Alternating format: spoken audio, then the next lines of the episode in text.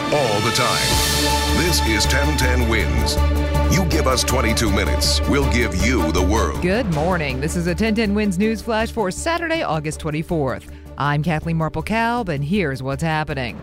Deadly crash in Newark early today. At least one person killed when a car T-boned another at Bragaw Avenue and Aldine Street. Reports that one car may have been involved in a police chase.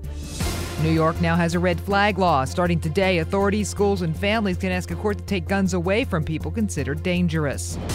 Tweets, trade war, and swooning stocks. The Dow down more than 600 yesterday after President Trump's comments on China, the Fed, and more. He's off to the G7 today.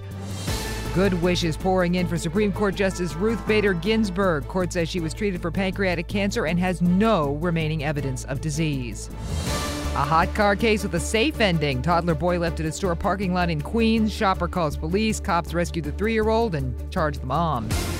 Hey, Tom Brady, you ain't Tom Terrific. U.S. Patent Office slaps away the Patriots quarterback's effort to use Mets great Tom Seaver's nickname. 10 Wins AccuWeather forecast sunny and nice, high 78. For live and local news 24 hours around the clock, just say play 10 Wins.